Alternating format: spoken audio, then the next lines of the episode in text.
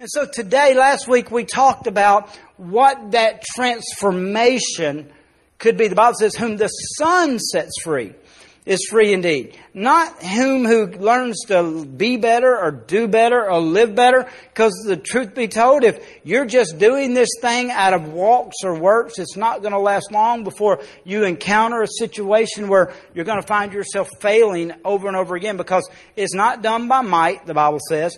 It's not done by power, the Bible said, but it's done by my spirit, saith the Lord. If Jesus sets you free, you will be free indeed. You may can quit doing something, quit feeling a certain way, but all that's going to do is reattach your life to doing something else or feeling a different way. And God doesn't want you to just go from victimhood to victimhood to victimhood. He wants you free. And so we're on a progression. I want to be free. I want to wake up and have life. And the Bible says life more abundantly. So last week we talked about the, um, the process of the transformation. That, you know, the Bible says that Jacob struggled with God. And most people that get a desire to be free. They, they, there's been times they struggle with God. They want to do it God's way, but it's like Paul said, that thing I don't want to do, I do, and that thing I do want to do, I don't. And he was in this struggle with God. But the angel of the Lord appeared to Jacob and said, You have struggled with God, and then it said that you have struggled with man. As a matter, really, it says it this. We realize it says, Because you have struggled with God. And because you've struggled with man, man, there have been times where I struggled trying to be what people wanted me to be and do. I mean, how many times have you been through something and people say, you just need to get over it? You ever heard that? And you struggle with, what do you mean just get over it? You know what I'm saying? And then you try to actually get over it. You try to actually do what they're telling you to do. But the truth is, I'll tell you secret, they didn't get over whatever they went through. Nobody's ever gotten over anything unless the Son, Jesus, got them through it. And that's what God does in Kairos moments. So last week he says, he says, You have wrestled with God. Because you have wrestled with God and because you have wrestled with men, it says, You have prevailed. Your name is no longer Jacob, but it is Israel. There was a transformation that God did in his life that Jacob didn't have to try to fake anymore, didn't try to have to be anymore, didn't try to put effort. God did this work for him. I'm here to tell you, God will do this thing for you. I love it on our Wednesday night discipleship programs, our discipleship track. I do the online course, and we're teaching um, the 49 commandments of Christ. And the what got us going into it was this: Peter, who was a messed up cat. If you read his story in his life, he cussed. He cussed little girls. Uh, he cut ears off. You know, he had anger issues. He was um, acted like the devil. The Bible says Jesus called him "get behind me." I mean, this dude had issues, and he didn't never deny his issues. He knew he was failing. And the Bible says that when Jesus first encountered him, he said, "We have toiled all night, and we're still failing. We've done, we've worked as hard as we can work, and we're still coming up empty." And Jesus said this If you'll follow me, I will make you. He didn't say if you follow me, you will eventually become. He didn't say if you follow me, you will eventually mature. Didn't follow me, you'll eventually become strong enough. He said, if you follow me, I will make you fishers of men into something that you can't do. You can't even catch a fish. I'm about to turn you into something that you're going to catch men. They had no idea what that concept was. But he was willing to be something different than what he had been in his whole life. And so he had a kairos moment. And I believe there's one for you. So last week we talked about that transformation. This week I'm going to start telling, I'm going to go into another kairos moment story out of another character out of the Bible. And so you can maybe understand what kairos moments are. And then next week we're doing a different type service. We have about five or six people in our church that have had Kairos moments, and they're going to come up and share their moment. How God transformed them. I'm so excited about that because the Bible says this How do we destroy the works of the devil? By not loving our own lives unto death. In other words, you're not, it ain't all about you. And I got to be honest with you, get up here and share your Kairos moment proves you're, you've been set free. Because it's hard to get up here and tell somebody what you were. But if all you were is that, but then tell them what God, Bible says, by also the word of our testimony. Them telling and sharing what God did for them. And I, it said, I'm at all because you see what people are, and you think, man, if I could just be what they are. But then if you knew how they got there, nobody got there alone. It was by God touching their life in Kairos moments. And so that's what we're going to do next week. And then the following weeks, every week, we're going to take their, they call it 12 steps to freedom, or they're calling it, you know, walking into freedom, or 12 steps of Kairos, 12 areas. We're going to go over the 12 areas that God wants to touch and make you whole in for the following weeks. We may get one done a week, we may get three done a week, but we're going to walk through each one because the truth is this, whether you know it or not, uh, you're messed up. Just, I'm just going to be honest with you. You say, you're judging me. No, I'm quoting a scripture. It says, for all have sinned. But that's not just saying, talking about your sin. It says, but falling short of the glory of God, meaning this. None of us are able to be what God wants us to be. So we're all messed up and it's not your fault. We talked about that last week. But you know what is your fault? If you stay that way. You know, if, if you stay that way, like Jacob, I told him as we got, I always thought this dude was being influenced by his mama, but he was 76 when that happened. At some point, you got to quit blaming mom, dad, brother, sister, ex-husband. Stop blaming boss, and you got to take responsibility for. You know what? They may have done that, but I'm sick and tired of being this way. And get ready to go into what God has for you. So we're on a journey to freedom, and so I'm excited. Today is the next step is you'll never get to be free if you don't know who you are. And the problem with this, one of the greatest, biggest crimes in America, and it's not just in America, it's actually around the world, and it's not just around the world, it's actually in a spiritual battle too, is an identity theft. You know, I don't, have, has anyone ever had their identity stolen by somebody? Man, you talking about frustrating. This, my wife's identity got stolen. And the sad thing about it, it was, it was her mother that stole it.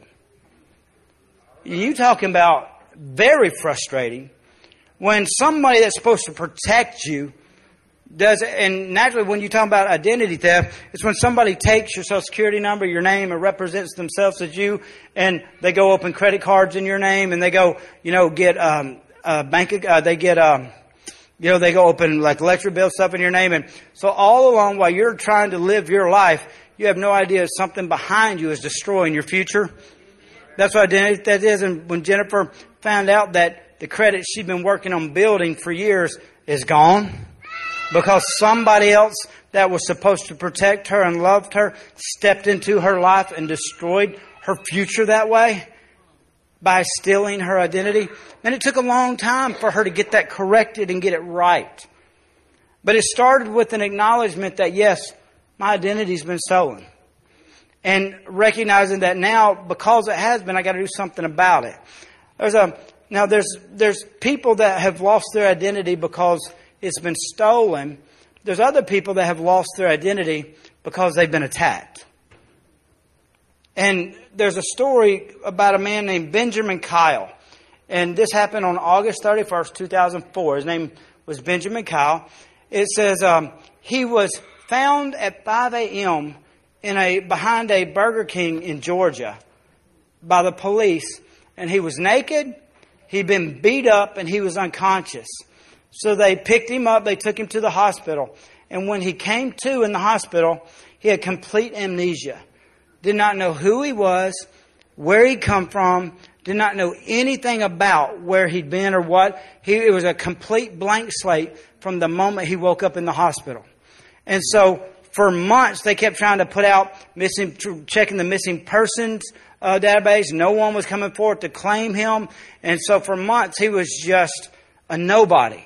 Then the nurse that had taken care of him felt sorry for him, moved him into her house while they tried to get him reestablished, but he couldn't get a job because he had no ID. They fingerprinted him and ran him through the databases. There was no record of his fingerprints in any database. They couldn't determine who he was at that way.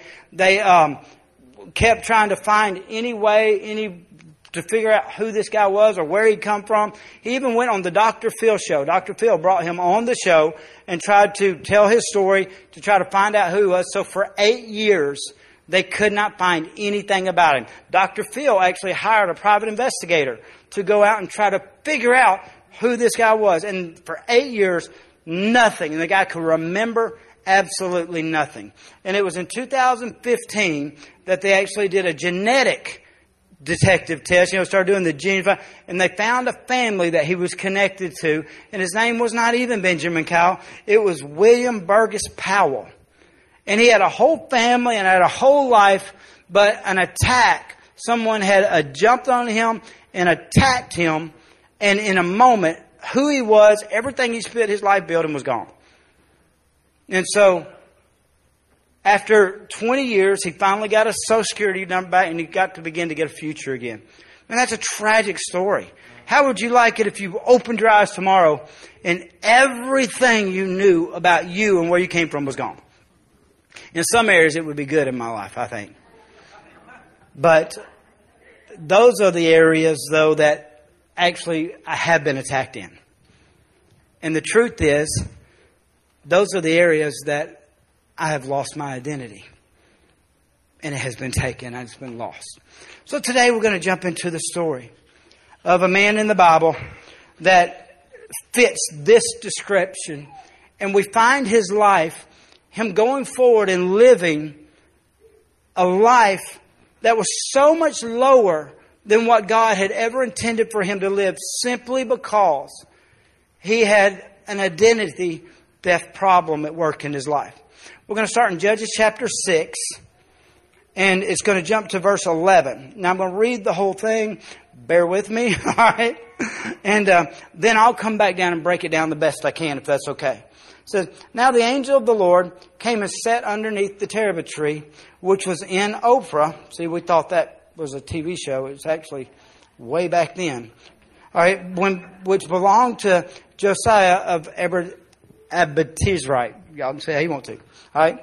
While his son Gideon threshed wheat in the winepress in order to hide it from the Midianites. And the angel of the Lord appeared to him and said, The Lord is with you, you mighty man of valor. And Gideon said to him, O Lord, if you, O my Lord, if the Lord is with us, why then has all this happened to us? And where are all his, his miracles which our forefathers have told us about, saying, Did not the Lord bring us out of Egypt? But now the Lord has forsaken us and delivered us into the hand of the Midianites. And then the Lord turned to him and said, Go into go in this, go in this might of yours, and you shall save Israel from the hand of the Midianites, who have I not sent, have I not sent you? He said, so he said to him, O my Lord, how can I save Israel? Indeed, my clan is the weakest of Manasseh, and I am the least in my father's house. And the Lord said to him, Surely I will be with you, and you shall defeat the Midianites as one man. And then the, and he said to them, if, if now I have found favor in your sight, then show me a sign that it is you who talks to me. Do not depart from here, I pray, until I come to you and bring out my offering and set it before you. And he said to him, I will wait until you come back. And now it came to pass that night that the Lord said to him, Take your father. Oh, did I skip something? Oh, let me turn around and read back there. I've lost a page. So Gideon went and prepared the young goat, an unleavened bread from an, from an ephah of flour and meat he had poured into a basket, and he put the broth in a pot, and he brought them out to him under the terebinth tree and presented it to them. It says, And the angel of the Lord said to him, Take the meat and the unleavened bread and lay them on the rock, and pour out the broth. And he did so. And then the angel of the Lord put out his put out the end of the staff that was in his hand, and touched the meat and the unleavened bread. And fire arose out of the rock and consumed the meat and the unleavened bread. And the angel of the Lord departed out of his sight. Now Gideon perceived that he was the angel of the Lord, said, So, uh, angel of the Lord, so Gideon said, Alas, O Lord God, for I have seen the angel of the Lord face to face. And then the Lord said to him, Peace be with you. Do not fear. You shall not die. So Gideon built an altar there to the Lord and called it, The Lord is Peace. To this day, it is still in Ophrah of the Abiezrites, whatever you'll call that. Keep going, we'll keep it. And now it came to pass the same night that the Lord had taken him, uh, take your father's young bull, the second bull of the seven year old, and tear down the altar of Baal in your father's house, and cut them down, cut down the wooden image that is beside it, and build an altar to the Lord your God on top of this rock and in, in the proper arrangement. And take the second bull and offering and burnt sacrifice with the wood of an image which you shall cut down. So Gideon took ten men from among his servants and did as the Lord had said to him. But because he feared of his father's household and the men of the city too, much to do it by day, he did it by night. Let's keep going. Is that it? Okay. All right, well, we're going to stop right there. All right. Let me, you ready to break this down? I had to tell you the whole story because I don't know how far we're going to get into this story, but there's a lot in this story. We find a young guy here living a life as an Israelite chosen people. And he knew he was a chosen people because if you remember back into the conversation, he said, Didn't you deliver our forefathers from Egypt? So this wasn't a God that, a guy that wasn't aware of who God was. He'd heard from his family, he'd heard his whole life who God was. And he knew that God had called his people out of slavery, of Egypt and put them in a promised land and caused them to live a life that, like it said here, called the God of peace, called this place the Lord of peace. I want you to know something. God wants you to have a good and quiet and peaceable life. He wants you to be happy. He wants you to be fulfilled. But the problem with the situation is this a lot of us find ourselves just like Gideon did here. Man, he shows up on the planet. He shows up knowing that God has a call and a purpose on his life. But somehow, even though he knew that he was part of God's chosen people, he had allowed the enemy, his circumstance, voices spoken over him, even family situations, to come in, enter into his life in a way to steal his identity. Because we see in this story two very contrasting people. We see number one, Gideon living a life lower than what God expected for him to live because it shows up number one and it says that he was crushing grain in a wine press. Let me break that down for you if uh, you don't think that's a big deal. Number one, that was women's work. That's not a male chauvinist remark, all right? But in those days, the men were to go out in the field and work the field and bring the grain into the storehouses, and the women would take the wheat and the grains and turn them into flour. It was a, I don't know about you, you know, a lot of people think it's, it takes me and my wife both doing our part at my house to make my house work. All right? And uh, just let you know, I'm not male chauvinist. My job, Jennifer's got a list of her jobs in her mind. She's got a list of my jobs in her mind. And my job is, Jennifer, when we got married, she says, Cricket, I don't do dishes. I said, that's no problem. I'll take care of it. All right. I do that. All right. And, um, that said that when, right before we got married. Because if you're going to lay those kind of rules, you better do it before you get married when you're in that stage because you'll agree to anything at that point. But then, as we go forward, I love to cook. It's my personality. I cook. I cook every meal at our family, from breakfast to lunch to dinners. If I'm in town, if I'm not there, they eat out. All right. But if I am there, I love to cook. And so it's not a male chauvinist thing I'm saying here. What I'm saying is this, though. Men would go out and work in the field, bring it in, and do women's job. I don't know why Gideon was doing this.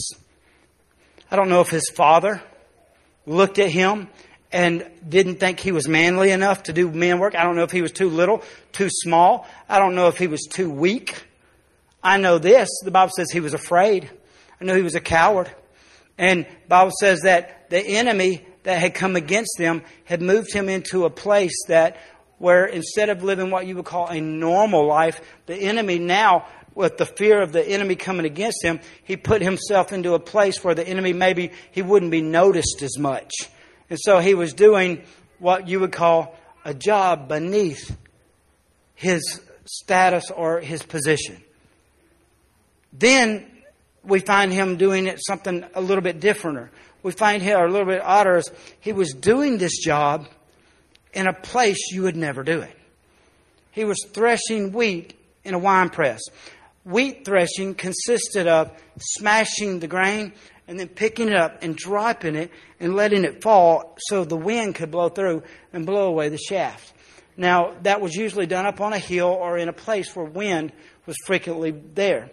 He was doing it in a wine press, which is a hole in the ground that they would put the fruit in and people would get into that hole and smash. So he found himself doing a job that even culturally wasn't for him. It's kind of like when you read in the um, when you read in the um, New Testament and we tell the story of the prodigal son.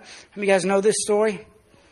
You know, this is the same context because, you know, that's such a sad thing to call him the prodigal son because that was only a couple weeks of his life. But yet we've titled him that. The prodigal son found himself eating and feeding pigs. And so, even after God redeemed him, thousands of years later, we still tag him with an identity of failure because that's how the enemy works. And so, here we find Gideon doing a job that, you know, gen- even genderly speaking, would have been identity stealing. In doing it in a place that would virtually be impossible to do because the wind didn't blow very well in a hole. And so his outcome could not have been that good. But it was obviously doing it enough to be able to get by or enough to just survive. He was living a life just surviving and just getting enough to get by. And the Bible clearly says why. Because the attack of the enemy that had come against him. You need to understand Gideon is no different than me and you. The enemy's been coming against me and you since the day we were born. And he's been trying to convince us that we are not capable, we are not worthy, we are not powerful enough, we are not good enough. We are not able enough to be what we all know God has called us to be.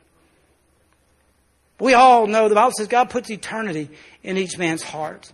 And you sit down with somebody for very long and you go back to talking about 12, 13, 14 year olds in their life and man, they knew they were different. They knew they were special. They knew they were meant for something. They knew they were put here. And think about it as you talk to them again at 18, 19, or 20 and they've already started deciding that there's lower levels of life that they can now maybe reach or achieve, but that ceiling has come way down from where it was by attacks of the enemy, whether it be words that were spoken over you by parents, whether it be, you know, situations that you walked through that the enemy made you perceive wrongly. Like here, he had a perception problem. He thought the enemy that was coming against him was stronger than what the people that he was a part of. I'm here to tell you this, though, if that's what the enemy lies to you on, greater is he that is in you than he that is in the world. The enemy is no respecter of people. He lies and destroys and goes after every possible way and every possible person he can. And so Gideon here now, we find a guy living a life lower, a level lower than what he was born or destined to do. And his life at this point was a life of worry, fear, he was constantly having to look over his shoulder because it says he was in the hole because of the enemy. He was constantly, you know, feeling defeated because he couldn't pick up very much grain out of that, so he was probably barely getting by with his family. And then we have to add on why all of that.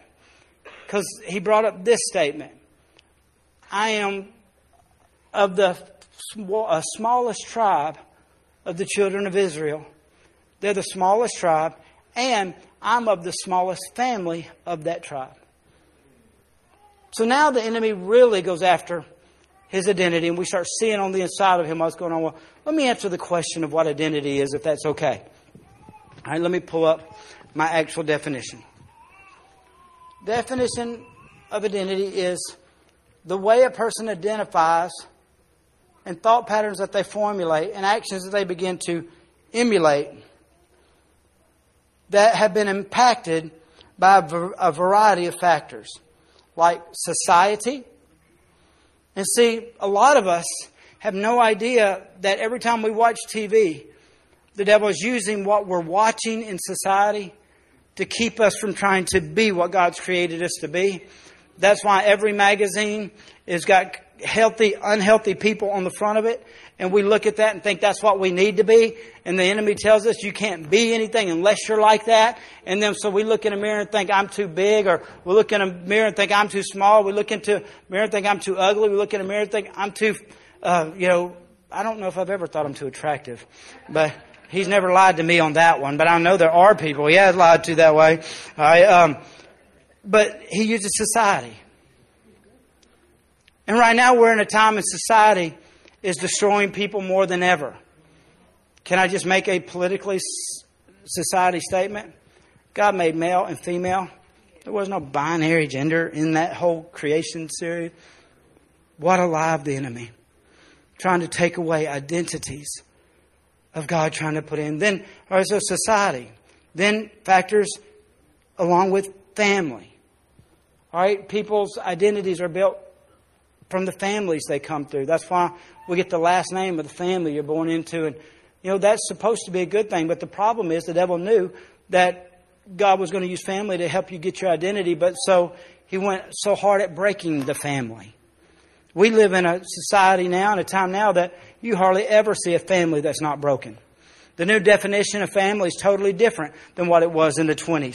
We very, very seldom have a family now that knows what it's like to have a mother and a father without another personality being put into the mix somewhere. Not having, I, I was talking to a friend, a person this morning about, man, I know the battle you're under because, see, these are very, this is a very godly family, but before they were saved, they, there was divorce in the families, and now they've got these third parties that are influencing children in their life that go, don't, that don't serve the Lord and don't believe in God. And so the whole identity of these children now are out of God's plan because the enemies come after them through the area of the family and begin to try, try to uh, make them identify with brokenness there.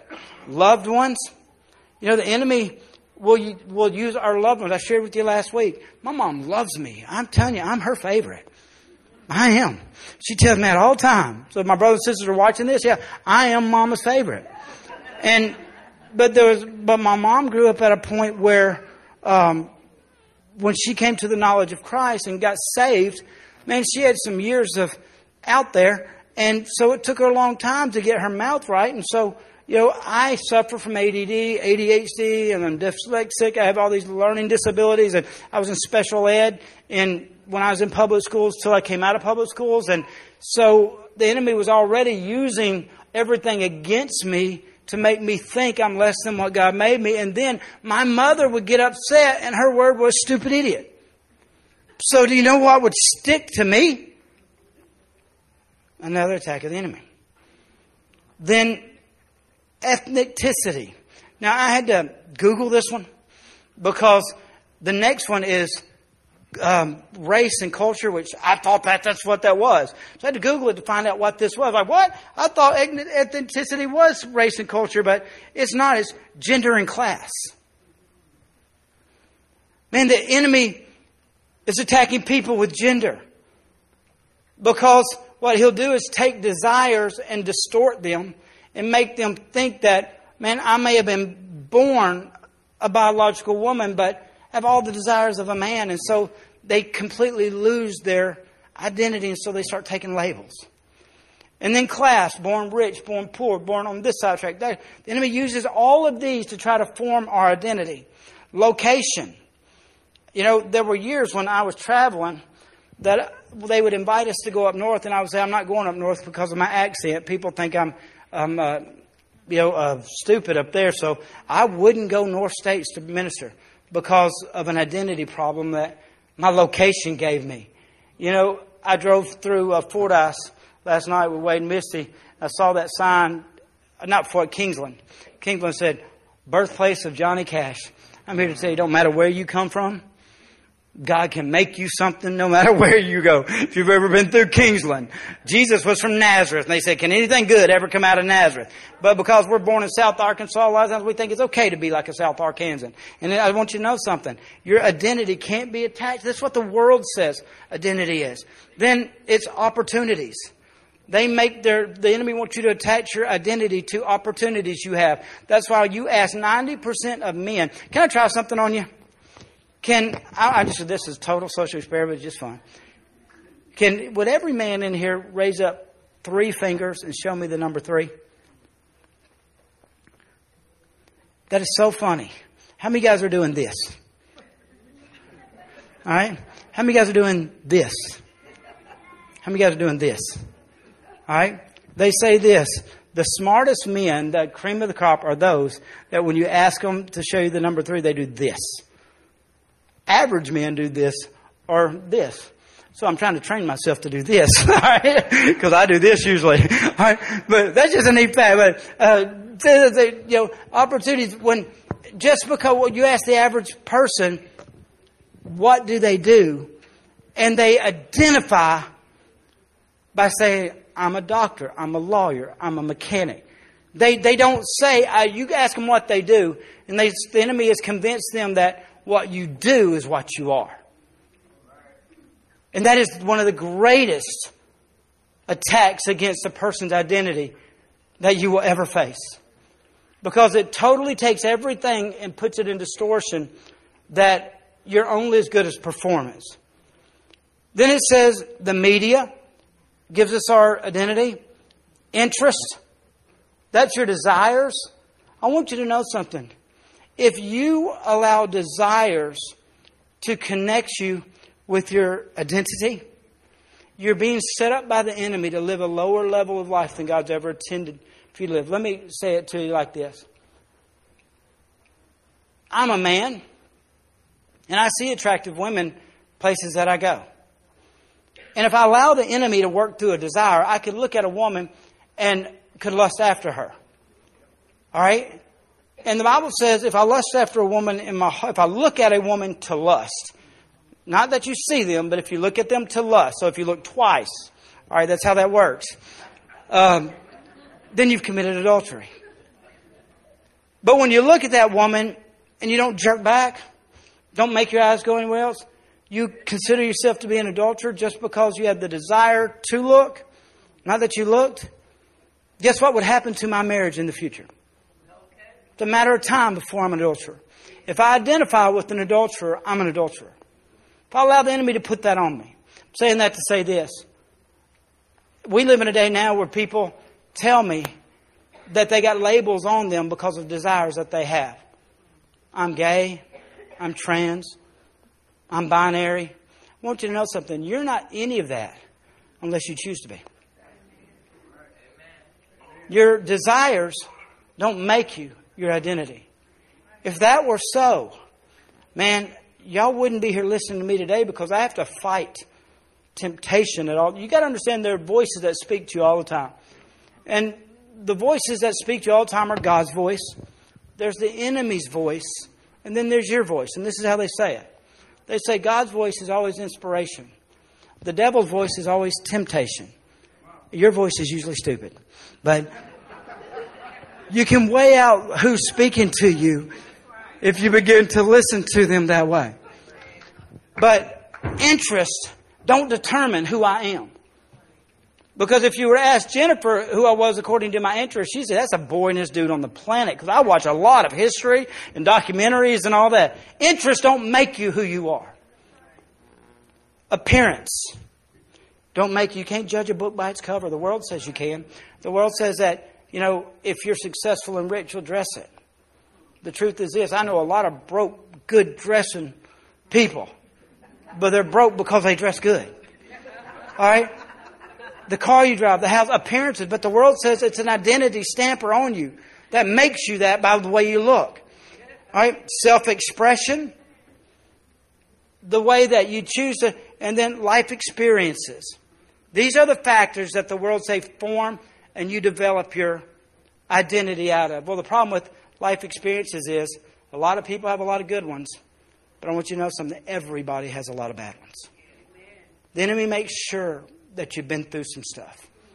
The devil makes sure that people in your life have hurt, harmed, bothered, offended. The devil sets out all these things. And so, if my identity that I am is attached to this, you need to know something. You'll never be anything more than what you are. The children of Israel, when they came into the promised land, 10 of them, when 12 went into spy, two had an identity where God wanted it. 10 didn't. And this is what the 10 said We are like grasshoppers. And then this is what they said in others' eyes. To I, that we will be like grasshoppers to the giants. They thought other people's opinion actually made and qualified to be their identity. And I'm telling you, if the enemy has got you in this place of living, there's good news. The bad news is you're living a life lower than what God expected for you to live. He created you to live, and He's called you to live. There's an opportunity for you to have a greater life than what you're in. The, the good news is this the devil's going to try to keep you there, but if you don't choose to stay there anymore, you can get out, and God can change it. So that's what the world says that you are. So the problem with it is this whatever you believe is true. And all the voices that speak to us daily, they say this in the world we live in now. We have over 10,000 voices that speak to us on a daily basis. That's from billboards to radio to TV to people in our world. And the truth of the matter is, we are always constantly hearing voices coming at us. These voices the enemy uses to constantly try to change our identity. But the most predominant voice in our lives that changes our identity is our own.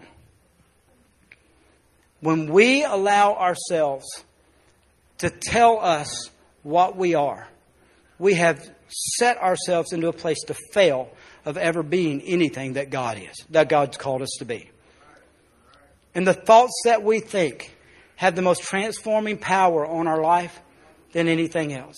If you think you're stupid, if you think you're a failure, if you think you're no good, if you think you're not worthy, if you think, and the problem with it is that voice that you think is on repeat and it constantly, constantly, constantly plays inside of us. And scientifically, this is what I was Googling on. For every negative thought, feeling, emotion, or experience you have, it takes five positive to overcome the one negative. And the truth of the matter is, at the point you usually are in your life, you've had more negative than you've had positive. So we start this thing in a major deficit, meaning that none of us are living what we could or what we were called or what we were created to be. But I want to tell you this, and God made you for a purpose. And God made you something amazing. And it doesn't matter what any other voice in your life has ever told you that you are. There's only one voice that has the power to change that and make you what you were created to be. And that's God's voice. And that's where we're picking up Gideon's life here. He had found himself coming out of a family that were losers, coming into a family that were losers. He was living a level of life that was a loser. So he had convinced himself when God showed up and told him that you're something amazing, Gideon argued with him. And this was his first argument. He says, Where were you, God? Where are you? He says, Where is the God of our forefathers? You guys have felt like that? God, where are you at? Why aren't you showing up? Why aren't you moving? God, why am I stuck in this dead end job? God, why am I still living at this level? I want you to know something. That's okay for you to be there. It's just not okay for you to stay there. Let me tell you where God is. See, he said, God, where were you when the Midianites out? But if you go to the top of that chapter, it said this, or verse 11 said this. It says, and the angel of the Lord was sitting under a tree. God was there the whole time. He was sitting under a tree. On my life, when I read this story, I would read that all of a sudden he was in there working and then poof, an angel said, here I am. But that's not what happened. If you read the story, it says, before it even mentioned what Gideon was doing, it says the angel was sitting under a tree watching. A lot of times we want to put the monkey back on God's back saying that, you know what, God, why aren't you moving? Why aren't you, where are you? He says, his ex words were, the God of miracles. God, why are you not intervening and changing this situation? Aren't you seeing the way they're treating me? Aren't you seeing what's taking place? Why aren't you helping? Why aren't you healing? Why aren't you doing? Where are you, God? I can't see you. And the Bible says the angel was sitting there the whole time.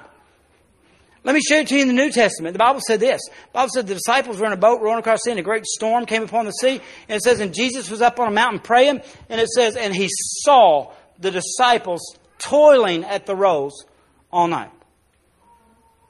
And it says he came down and he was walking on the water. And it says this, you can look it up. It says, he would have passed them by, except they began to cry out. You're going to have to come to a point where you're sick and tired and being sick and tired. God is involved in your situation. He's involved in your life, but it's going to stay the way it is until you decide that it's not okay to be this way anymore. I'm not okay being less than what God's made me. I'm not okay being, uh, having an identity that shouldn't be. I'm not okay being less than what I was destined to be. You're going to have to get sick and tired because God's already involved in your situation. God is just waiting on you to get involved. And this is what the Bible said. Bible says that he said the angel was sitting there. And then he, then when it says he appeared to him, that word appears, it doesn't mean that all of a sudden, poof, he was already there. It says that it comes out of the Hebrew saying that, and then it was revealed, Gideon was revealed that the Lord was there. That got the whole situation set up for a kairos moment. When you realize that God is here. When you realize this is just not another church service, when you realize this is not just another moment, when you realize this is not just another thing I'm going through, then you're setting yourself up for God to fix and to move. That clock right? Whoa, okay. All right.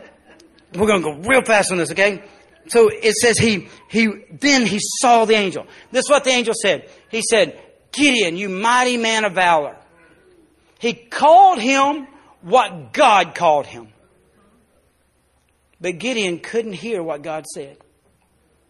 He said, Where was that God? I hadn't seen. If I was a mighty man of valor, why have I lost so much in my life? The Back of the why? Why hadn't God made me, make him help me win?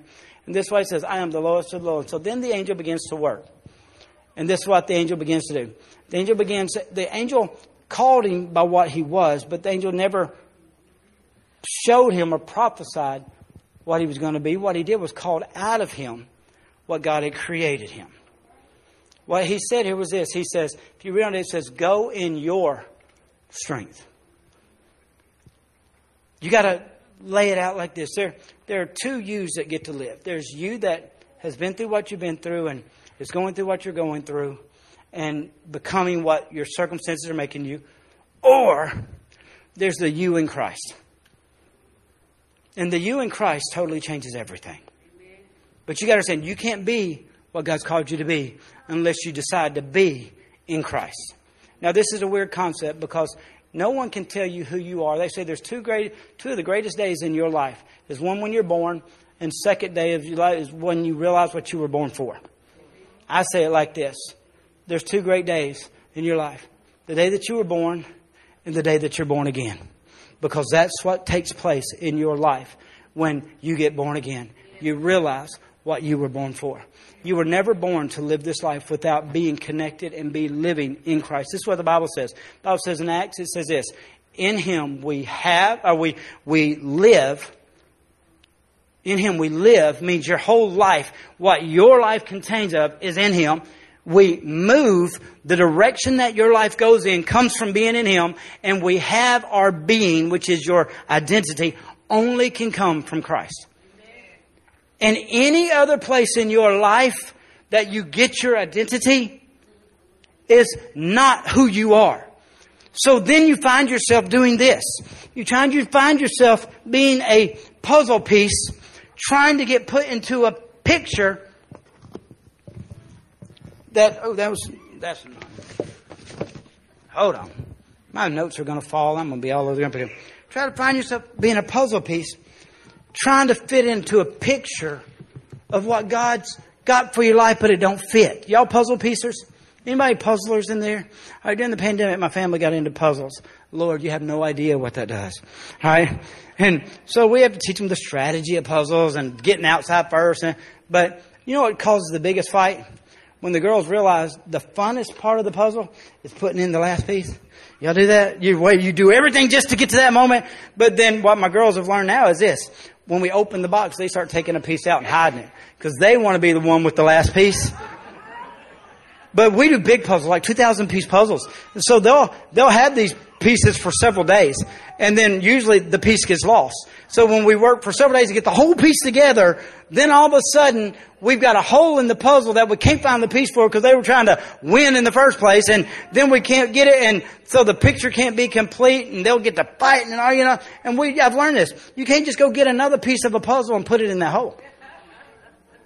It won't fit. And even if you try to cut it and make it fit, the picture's not complete. See, when you take your identity out of any other puzzle in life, and it's not the identity that comes out of Christ, no matter how hard you fight, it's never going to fit. So you have to understand your identity in life is so important that your picture is not going to come together till you allow God to be the one that gives it to you. That's what it takes. It's not desire. Can I say this? Can I really get culturally with you? And I'm not, I'm not quoting myself. I'm quoting Tony Cook, Tony Evans. Tony Evans said this, one of the biggest problems with our society is that we allow the color of our skin to determine our identity, even when it comes to being in Christ. He says it like this. He said, I am not a black Christian man. I am not. He said, anybody that identifies as a black Christian man always puts their race before who God said they were. Tony Evans said this, I am a Christian black man. I'm here to tell you, I'm not a white Christian man. I am a Christian white man. And the thing about it is this, it don't matter what white or black says if you're a Christian first. If my identity in Christ comes from Christ, don't matter what color my skin is, I'm still who God says I am. And that's God, see, we've gotten into such a culture, but God is saying, I am the one that made you. I'm the one that cut you into what you are. I knew you before you were formed in your mother's womb, and I'm the only one that can tell you what puzzle you belong to that will put your whole life together. And so then we go through life, and this is the trick that the enemy uses, and this is important, and then I'm pulling, I'm not even preaching next week, so guys, alright? This is how he works. He'll use your best desires to bring you to a place where you don't even have an identity anymore. This is what the Bible says in the Garden of Eden, in the Garden of Eden, in Genesis chapter two. Do we got that? Y'all can, you can pull it up for them real quick. We're on, we're closing. Look, we're on down to seven more pages. All right. This is how the devil works. In Genesis chapter two, this is what it says. It says that the Lord God planted in the garden of Eastward of Eden, and there he put a man whom he had formed. And out of the ground the Lord, gave, the Lord God made every tree grow that is pleasant in the sight of good and good for food. The tree of life, everybody get that in your head right. Tree, if you're under, underline this. The tree of life was also in the midst of the garden. And then the word and. Y'all see the word and? Alright? The tree of the knowledge of good and evil. There were two trees. You need to know this. There were two trees. Alright? God put two very important trees here. And that, that when anytime there's two trees, that always brings up this point in your life. God has given you a choice to make. And then going down, it says this. It says, And then the Lord God took the man and put him in the Garden of Eden and tend and keep it. And the Lord commanded the man, saying, Of every tree of the garden you eat, eat freely, but of the tree of the knowledge of good and evil you shall not eat. For in that day you will eat and surely die. Now, he said there's the tree of life. He put it in there for them. And he put the tree of the knowledge of good and evil. He said, don't eat this one. Because if you do, you're going to die. Now, physically die, no. But their family began to be destroyed. Their marriage began to be destroyed. Their future, their destiny, their place, their home, everything in their life began to die because of this. God put a tree in there that gave them life but they had to choose to go after the life that God gave them or go after the knowledge of good and evil. You know what I'm saying about this is this. When the devil came in, I'm just going to have to go through the words for you. You have to read it. The devil came in and said, Did God really say that if you eat of that tree that you would die? No, what God really meant was this. If you would eat of that tree, you will become like God. So he took a desire in Eve to be like God and used it against her and changed her identity. Now you got to get this because this is where most Christians never get free and never believe. He said she wasn't wanting to sin. She wasn't going wanting to go out and party. She was wanting to be like God. And the devil lied to her with that tree in front of her saying, if you bite this tree, you will be like God. And this is how the devil works in a lot of our lives and keeps us bound because the knowledge of good and evil does not bring life. You can't get enough knowledge to get free from sin. You can't get enough, knowledge. you can't know enough about God to be what God's called you to be. Knowledge will not do it. You can't get a long enough list of what not to do to have the life that God wants you. What it's going to take is, it takes a relationship with life instead of just knowledge of good and evil. Because if people take their life and they put it in good and evil, this is what comes out of it. One, you'll spend your whole life having to perform, do what the knowledge says you have to do before you can ever be what God's called you to be. And it takes your whole identity and makes it about what you do. That's called religion. And religion will cause you to be unhappy. How many cantankerous Christians do you know? The meanest people I know are saved. Do you know why? Because they have gone to the knowledge of God and the knowledge of way how to do things and the knowledge, trying to get to be what God wants them to be. And God's saying, you don't gotta have that, you just gotta know me. I am life. Then he said, so what happens is this, one, if we, if we go after performance, if you, if it's after knowledge, if you make the whole thing about knowledge, what you can know and learn, then it makes performance based. And what performance based does then set you up for you fall short of God. It said you're always trying to get God to like you or accept you. You're always trying to do more or be more, pray longer. You remember years ago when the, um, and I'm not knocking, but there's a ministry that came out about, could you not tarry one hour? You remember that? Probably one of the greatest prayer ministries in the United States. Taught me to pray like in no other ministry. But what I did is what started off good. I was wanting to learn to pray. I wanted to pray like Jesus taught me. But then I found myself going through that, and then the enemy's telling, all right, you're learning to pray, you're learning to pray. And then instead of praying, I started watching the clock. Because I had to pray an hour, or God wasn't happy. And then I found myself not able to pray an hour some days, and then I'd feel like I'm failing, so I'd have to tomorrow pray an hour and a half, and just constantly be at this work, and then constantly feeling like a failure when it came to the things of God. But see, God never said, get that. He said, that will destroy you. But you, the tree of life I give to you. What is that? The tree of life is your identity. So I'm going to jump forward real quick. You say, Cricket, where do I get this thing? You get it the same place Gideon got his. Gideon, the Bible says, in that encounter with the Lord, the angel that day, this is what you got to realize. It says, number one, Gideon hadn't defeated any armies or destroyed or done. All Gideon did was decided what God said about me is true. Because this is what he said. He says, If I have found favor in your sight, then stay here while I go do this. He hadn't done anything yet and the angel said, I'll be here. In other words, he found favor before he had done anything, and that God was willing to prove it to him by staying there. All right? So, one, he realized what God said is true, even though I haven't done anything that way yet. That means I can only get my identity from what God says I am. Then, secondly, this is what it says it says that the angel, when he brought the food back, the power of God fell on it. God was willing to show his power to Gideon. But then it says the angel disappeared. The angel was gone. Boom. But the next scripture says this, and the Lord said. Let me tell you the principle here. That took a man living a lower level than what he was called to live to now being a mighty man of valor, like God said, was the angel showed up. There was an experience, a kairos moment with the Lord. And what Gideon walked away with is when that moment was over, he had learned to hear God speak. The voice was still in his life, even though the angel's presence had gone. And God began to tell him what to do in his family's life to change their history. And God told him what to do, and he was still afraid. Bible says he was too afraid to go do it during the day, so he had to sneak around and do it at night. Hey, you ain't got to. You know, courage is not not being afraid. Courage is just doing it afraid.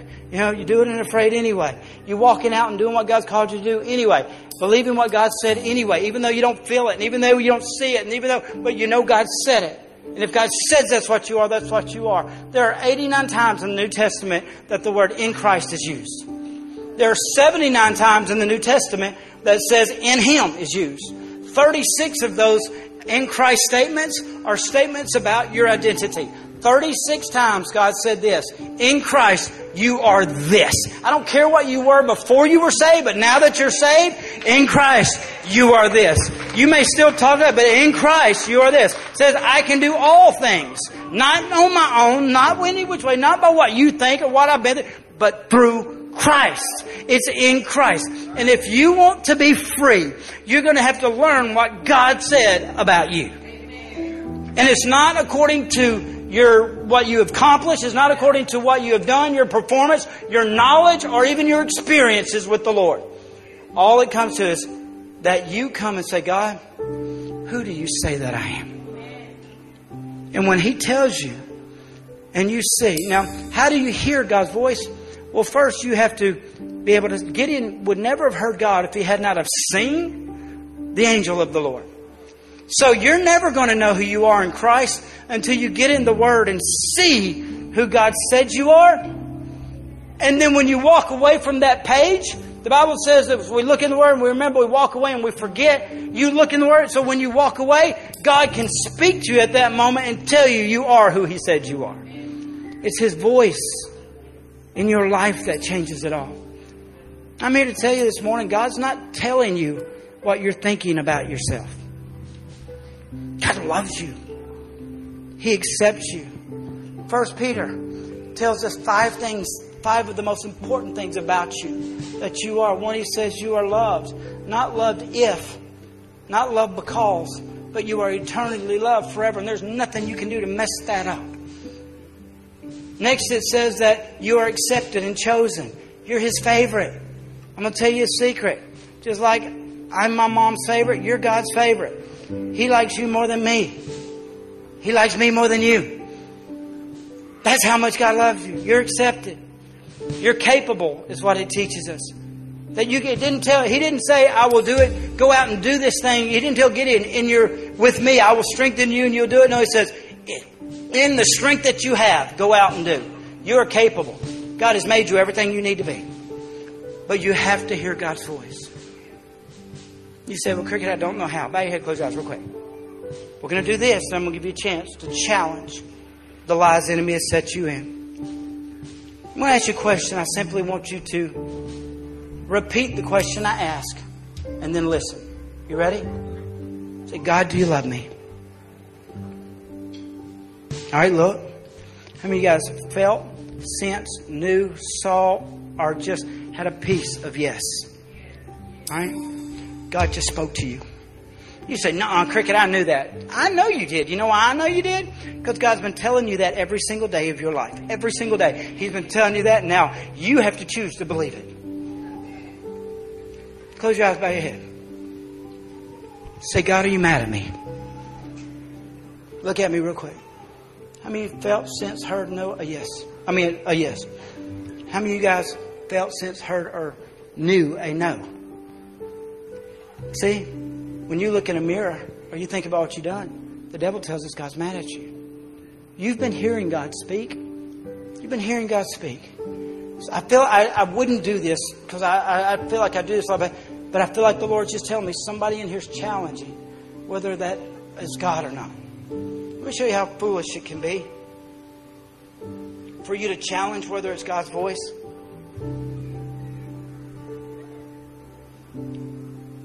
You've all seen it. If you've been around me, I use this all the time because everybody, the devil always tries to convince people that are not hearing God. I'm trying to pull up my phone and it ain't doing what I want it to do. Maybe sound, but pull up FedEx if you can, guys, real quick. If you can do it quicker than me. For some reason, somebody's blocking my phone. All right, boom. Let's go this way. Oh, there we go. Works on cellular. I just feel, I just felt the Lord say, somebody's challenging, not believing that's my voice. So I got to show you to you at another level. All right? Just because you can't see it, don't change the fact that it is. You need to know this. This logo right here, everybody's seen it a million times in their lifetime because the day we live in, this logo was built with a subliminal message right in the middle of it. And it's an arrow. There's an arrow saying we're going somewhere. They designed the arrow first, then they designed the logo around it. Do you guys see the arrow? Do you see it? Raise your hand if you see it. If you've seen it before, that's all you see. Raise your hand if you don't see it. All right? I'm going to show it to you. You see it? You see it? It's right in the middle. Thing about it, it's been there the whole time. The whole time, your whole life. You didn't know that's what started the logo unless somebody told you. Only one in 12 people can see it naturally on their own. It's a subliminal message that's been embedded here. But now that you see it, try to look at it without seeing it. That's how God's voice works. Once you recognize this is God speaking, in second, uh, 1 Samuel chapter 3, a little boy God said something. He thought it was somebody else. God said something. He thought it was somebody else. God said something. And finally, somebody had to say, Listen, what you're hearing is God's voice. And when God speaks, respond to God. Don't come trying to find out who's trying to tell it to you. And he went back and lay down, and that was the last time in the Bible Samuel was ever represented as a servant boy. He was only mentioned as a prophet of God. You will not find your identity until you hear God speak. But God's been speaking to your whole life and He's been calling you what you are. When you decide to be sick and tired of being sick and tired, and you'll look over and realize God's been here the whole time, and He has nothing but good to say about you, you get in the Word and see the 36 things He says your identity is, and you step back and say, I don't care what anything else looks like. I am who God said I am. Then, freedom begins to happen. Kairos begins to be released and you begin, Gideon from that day on walked out and defeated the enemy at every turn. Bible says there was even time 100,000 men came at him, and he had a group of 10,000 that would have been safer to fight with. But he was such a man of God. God had created him to be such an amazing thing that he didn't need but 300. So he sent all the rest home. And God gave him a great victory. You can do all things through Christ. You just got to know who Christ made you. And I'm going to close with this. I know I'm long, but you got. This is the. This is one of the embedments of what your freedom will be connected to. If you can believe, you are who God said you are. Got a short video here. It's called The Father's Love Letter. Most people can't pray because when they pray, they have to pray the way Jesus taught us, which says, Our Father which art in heaven. And our identities are so wrapped into and connected to our earthly fathers, and our earthly fathers were such failures at fathers that we can't understand that anything good could come from a father. But I want you to know God is the Father of all fathers, and that's where your real identity comes from. And you're going to have to set any disappointment that fathers have put in your life aside and realize that you have a father above all fathers, a real father. And he's everything that you wished your father was, but wasn't able to do. But he's here and available now, and he has something to say about you. This next video is going to, it's got, it's nothing but scriptures. It's just scriptures. And I want you to be conscious and aware that when this plays, when the scripture is said and it touches something on the inside of you and it challenges a belief system in you that no, uh, you kind of blow it off or you feel insecure, you feel guilty, or you have an emotional response of any way, whether it be indifference. Because let me tell you what should come out of this scripture reading is great. I've watched it, I'm telling you, probably 70, 80 times. I still can't watch it without tears coming down my face. Do you know why? Because I had a kairos moment and I realized what God said about me is true. And so in this, the sign, one of the signs you can tell an area you need freedom is, is the areas that you have an emotional response in that doesn't move you. Because God is always moving you closer to Him. The devil's wanting you to. But do you know Adam and Eve was already like God before they had to try to start being like God? Because the devil lied to them about who they were. But God had to tell them who they were by sending Jesus.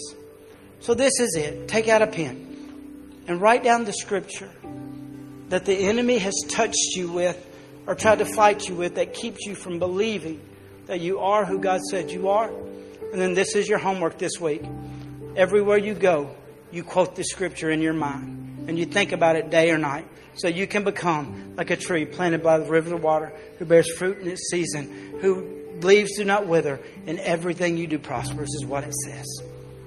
So here's your homework listen to God and take hold of it and believe it and think it until it's true.